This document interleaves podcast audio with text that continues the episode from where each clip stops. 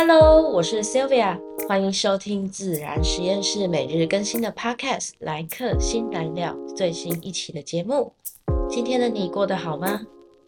你身边有没有一些像这样的朋友或同事？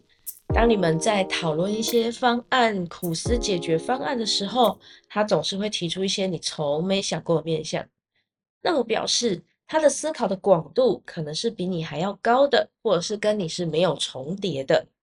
什么是思考的广度？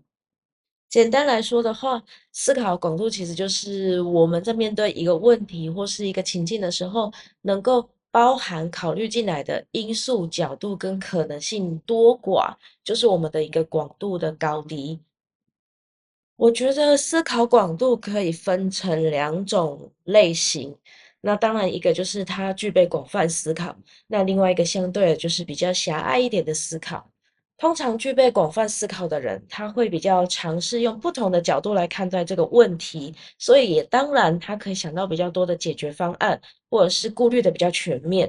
那他考虑到这些因素和影响，就不会只受到现有的假设或者是一个标签的刻板印象而限制，而通常这样的人也会主动去寻找一些比较新的资讯来吸收，扩充自己的视野。那相对的，狭隘思考的人在面对问题的时候，通常都会用一个比较固定的视角或策略来处理问题。其实当我们的思考的广度越广越高的时候，就表示我更能够看到全貌。记得我这边只是说相对比较能够看到，并不代表你一定就是全貌。你才能够发现一些不一样的创新的方法，也比较能够避免错误跟风险。所以相反的，也因为如果你的广度比较低的话，我们只能看到局部、更局部、更表面的事情，忽略了一些细节以后，就会更容易陷入一些刻板印象、固定的思维模式。所以其实可以看到，我们到底为什么要增加我们思考的广度？我们来举个例来说好了。如果你是一个 U I U X 设计师，就是一个网站界面然后使用者体验的设计师，你现在要为客户公司设计一个产品，如果你都只从自己的角度出发好了，比如说我们可能会在购物车下一步结账的时候，我们会想要希望让它可以再回到购物车检视商品，这个是以使用者的角度，因为我们在结账的时候，我们可能突然就很想要再看看这个商品。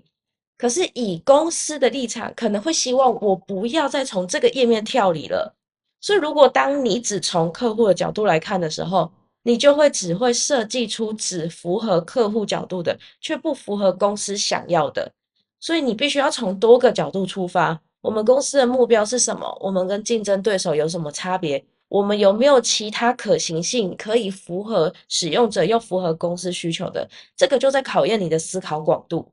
甚至也考验到这些视角够不够足以支撑你的设计方案。所以当我们的思考广度够高的时候，我们提出的方案会更能全面性，而我们在说服别人的时候也会更有可信度。这样的话，我们该如何去提高我们的思考广度呢？我分享一些就是我觉得是能够提高思考广度的方法。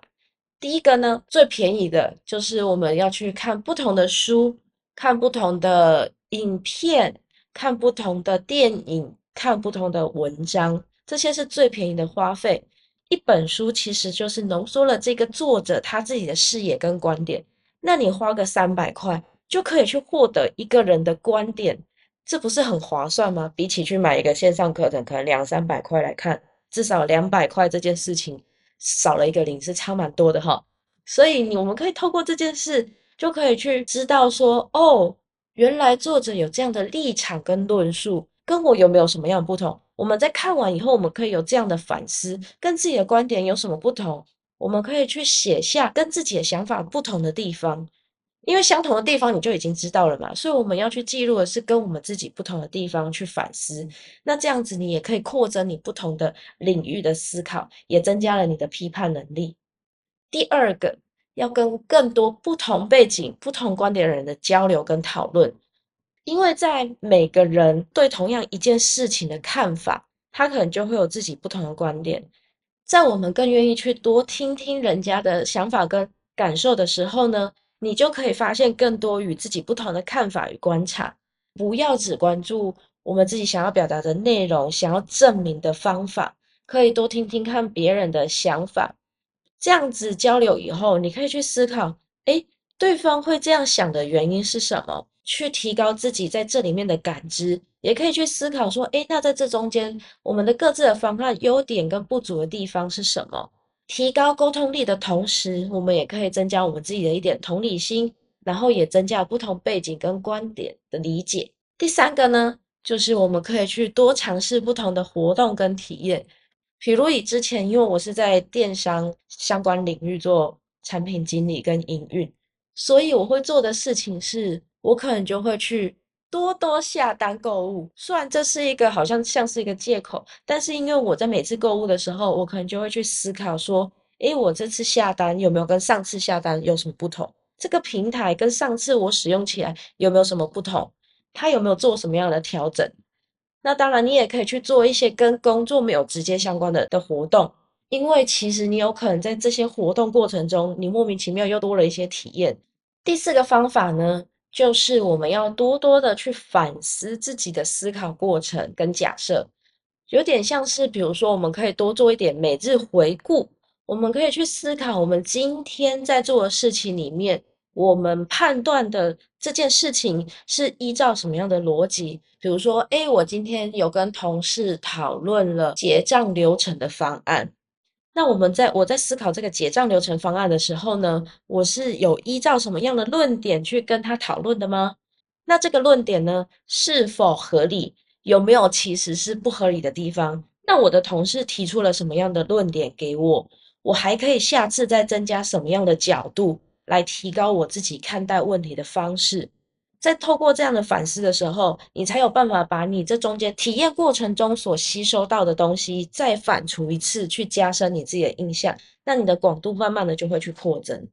再来最后一个呢，就是多使用一些你觉得之前没有用过的工具，或者一些很有趣的工具。我觉得第一个可能比如说要你自己感兴趣的，假设你对绘画很有兴趣，那你就去尝试各种不同绘画的工具 A P P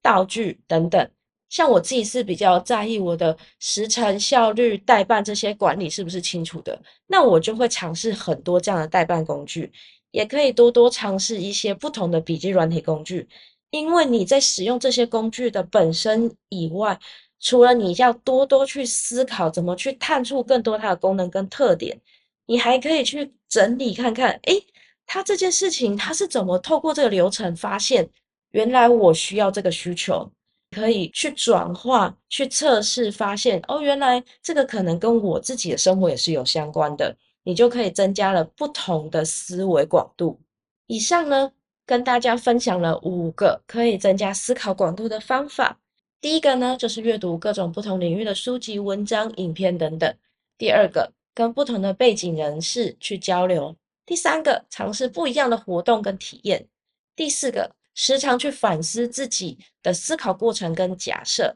第五个，多多使用一些具有创造性的工具。这五个呢，相信应该可以对你有所帮助。那节目尾声咯，谢谢你在这个时刻选择聆听我的节目，希望在这短短的时间能为你的生活增添一丝陪伴感。如果你有任何想听的主题，想要回馈给我的讯息，或是想提问，都可以到我的说明资讯栏这边，我有留一个表单的网址，你都可以填写给我哦。今日的一句新燃料，多听多看多想多尝试，我们明天再见，晚安。